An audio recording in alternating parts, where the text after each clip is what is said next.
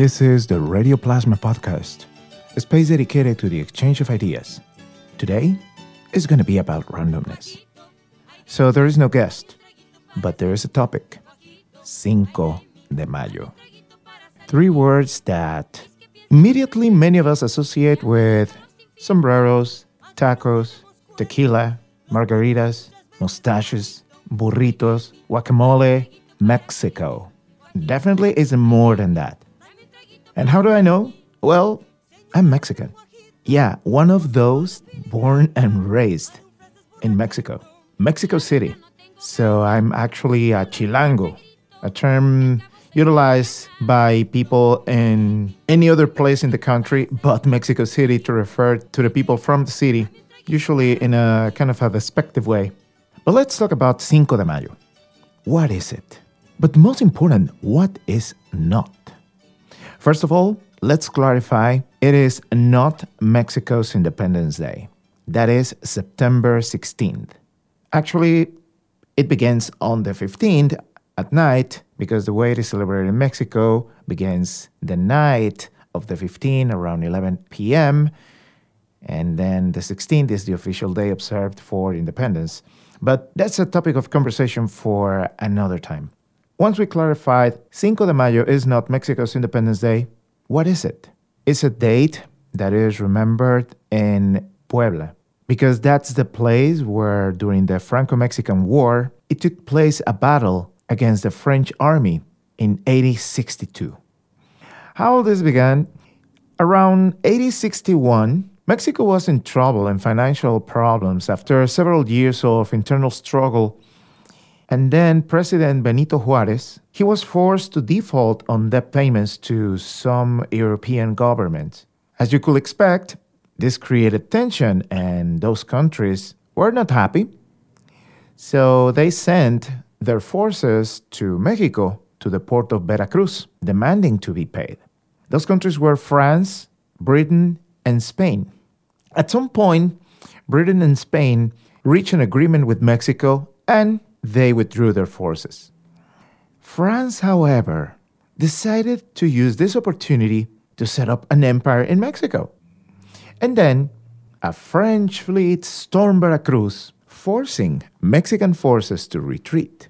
So, in order to take Mexico City, French forces needed to move from Veracruz to the west, going through the smallest state in Mexico, which is Tlaxcala, and next is Puebla.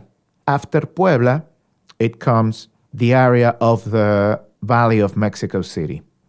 So when the French reached the city of Puebla, President Juarez rounded a force of approximately 4,000 men, many of them from the indigenous communities, others from mixed ancestry, and all of them were sent to Puebla to fight under the orders of General Ignacio Zaragoza. He fortified the town and got prepared this outnumbered resistance force for this battle that took place on May 5th, 1862. May 5th, Cinco de Mayo. The French army lost a significant number of soldiers compared to the Mexicans being highly outnumbered. So even though this was not a big win in the overall war, Zaragoza's success at the Battle of Puebla on May 5th represents a great symbolic victory for the Mexican government. Now, let's remember that at the same time, the United States had its own trouble with the Civil War. Around that time, many Mexican people were living in what now are the states of the South. So we're talking about California and Texas. Well, better said, Texas. So you could imagine the reaction of the Mexican people getting the news about the victory of General Zaragoza in Puebla against the French.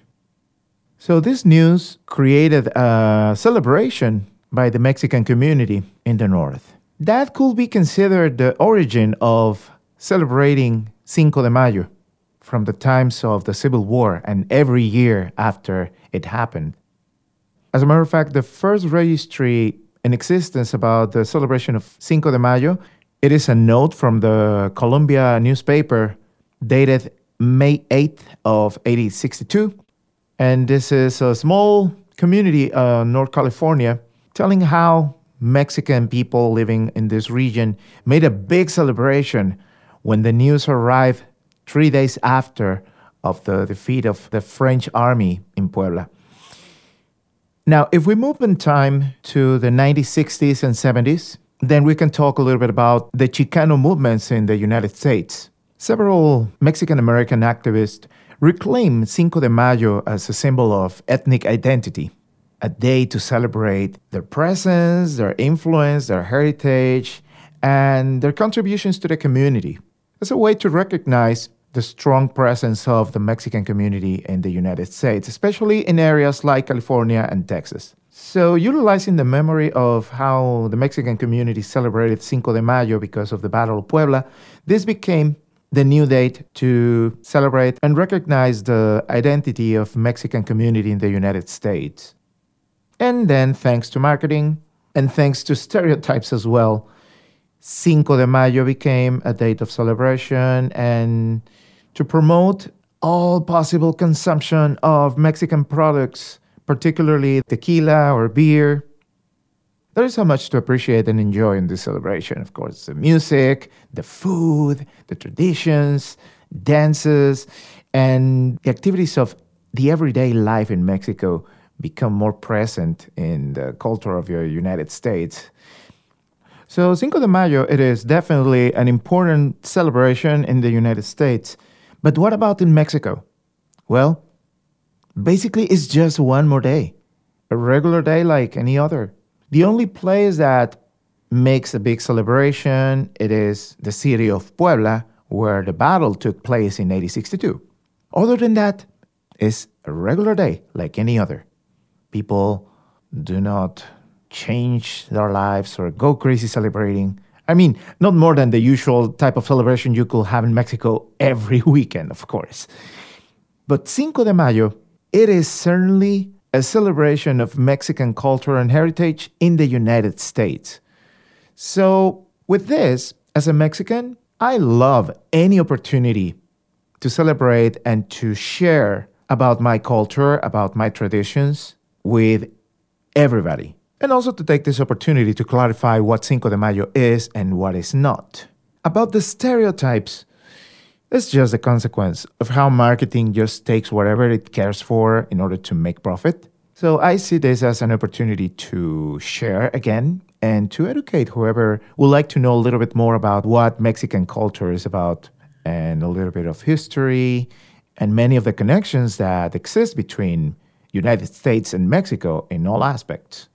We are literally part of each other because Mexican territory became part of the United States. Both of our cultures are so tied and so connected in many aspects that that is like if we are not only neighbors but family.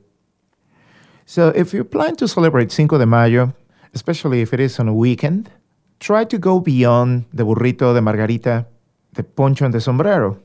And if you have the chance to talk to someone who is Mexican, ask questions. I can assure you, any Mexican will be glad to share with you. And if you have the opportunity, try something new or something different that you haven't yet about Mexican food or Mexican music or Mexican drink, because it's not about tequila and beer. You can try other things like mezcal if you are that adventurous. And that is the one that comes with a worm, by the way. So I hope this gives you a little bit of additional information about what Cinco de Mayo is.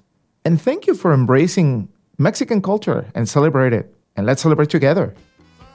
If you have some questions or comments to do about this culturally random session, please feel free to reach out.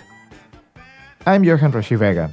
Feliz Cinco de Mayo, and thank you for listening.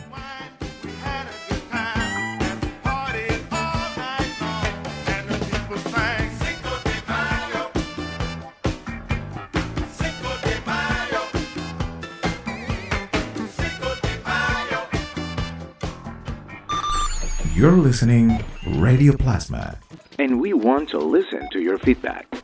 Let us know your thoughts, ideas, suggestions, comments, requests, people, or matters that you would like to hear about in this space. You can contact us on our website radioplasma.com and through our social media channels.